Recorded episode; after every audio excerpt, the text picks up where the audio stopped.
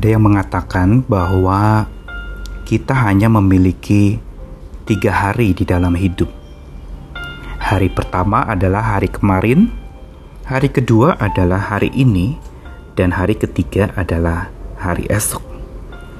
Saya, Nicholas Kurniawan, menemani kita dalam Sapa Pagi hari ini sabdanya menyapa kita lagi.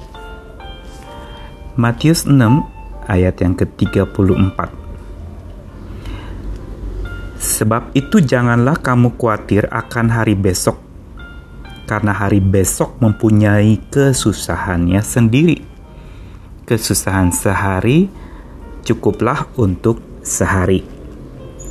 Saya bacakan dalam versi terjemahan bahasa lain yang lebih harafiah. Karena itu, janganlah khawatir tentang hari besok, karena hari besok akan memiliki kekhawatirannya sendiri. Setiap hari cukup punya kesusahan masing-masing. Saudara, hari kemarin yang Tuhan berikan adalah hari yang kita sudah lalui dan kita tidak bisa mengulangnya atau kembali lagi ke sana. Begitu pula hari esok. Hari besok selama masih diberi kesempatan lagi oleh Tuhan, kita belum tiba dan kita belum sampai ke sana.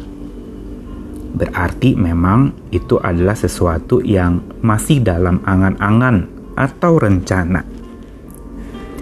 Tetapi yang ada adalah hari ini. Dalam bahasa Inggris, hari ini sering disebut bukan saja today tetapi present day. Hari anugerah, hari yang dipersembahkan. Kata present sama dengan persembahan atau pemberian atau diberikan. Saudara ini mempunyai satu makna yang penting tentang konsep hari ini. Bacaan kita Matius 6, Yesus bicara kepada orang-orang yang sedang khawatir Kata khawatir yang digunakan dalam bahasa Yunani adalah merimna. Dua kali dalam ayat 34 muncul. Artinya adalah sebuah kekhawatiran yang berlebihan, sebuah kecemasan yang sangat kuat. Dan arti kedua merimna adalah terpecah-pecah menjadi beberapa bagian. Tidak terarah lagi, tidak lurus lagi, tidak terfokus lagi. Berantakan. Ini gambaran kekhawatiran, menyebabkan hidup kita terpecah-pecah, tidak bisa fokus, tidak bisa melihat kepada apa yang harus kita lihat. Kita bisa khawatir kepada hari yang kemarin, menyesali kenapa tidak begini, kenapa tidak begitu yang kemarin itu. Kita juga bisa khawatir akan hari esok. Khawatir besok makan apa, khawatir besok hidup bagaimana, khawatir bagaimana bayaran untuk besok. Kita punya dua macam kekhawatiran itu, akan masa lalu dan akan masa depan. Lumrah setiap kita bisa punya. Tetapi Tuhan Yesus justru ingin mengarahkan kepada satu perspektif yang benar di dalam Matius 6 yang memang ditujukan untuk menyapa orang-orang yang sedang khawatir itu Yesus tidak ingin mereka terpecah fokus hidup mereka. Yesus tidak ingin mereka terbagi-bagi perhatiannya, menyesali yang lalu dan mengkhawatirkan yang akan datang. Sehingga muncullah ayat ini.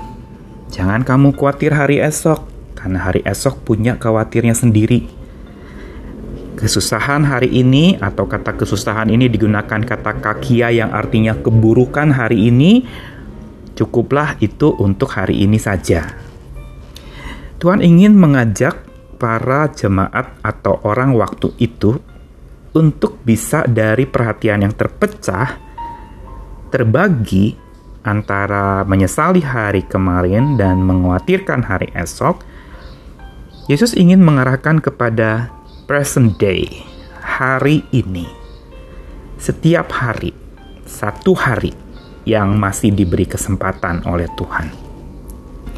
Yesus ingin mengubah perspektif mereka untuk melihat terarah kepada Tuhan yang mengurus hidup kita.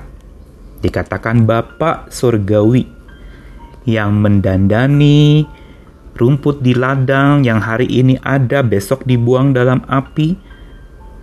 Lalu kemudian dia juga kaitkan dengan burung-burung di udara yang tidak menabur tapi diberi makan oleh Bapa di surga. Tuhan ingin agar orang-orang yang khawatir waktu itu memiliki pertama-tama pandangan yang lurus kepada Tuhan. Lurus kepada Tuhan dan lurus bersama Tuhan. Ini yang Tuhan mau, supaya tidak terpecah perhatian kita, dia mau kita pandangannya lurus, berjalan lurus, bersama dengan Tuhan dan kepada Tuhan. Ini yang sebenarnya membuat perhatian yang terpecah-pecah itu menyatu lagi. Dan yang kedua, Tuhan yang sudah mengatakan aku yang akan mengurus seperti Bapak yang mendandani ciptaannya, Bapak yang memelihara dan bahkan memberi makan burung-burung juga apalagi akan memberi makan manusia ciptaannya.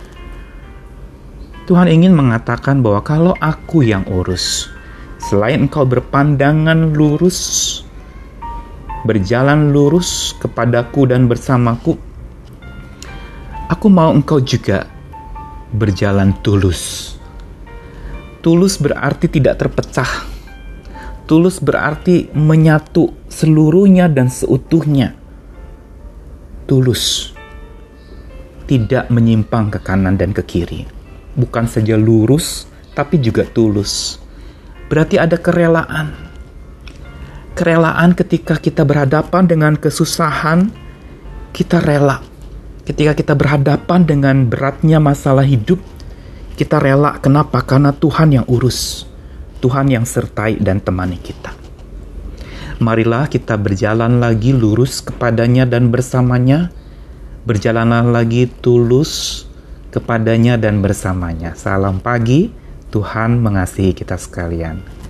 Amin.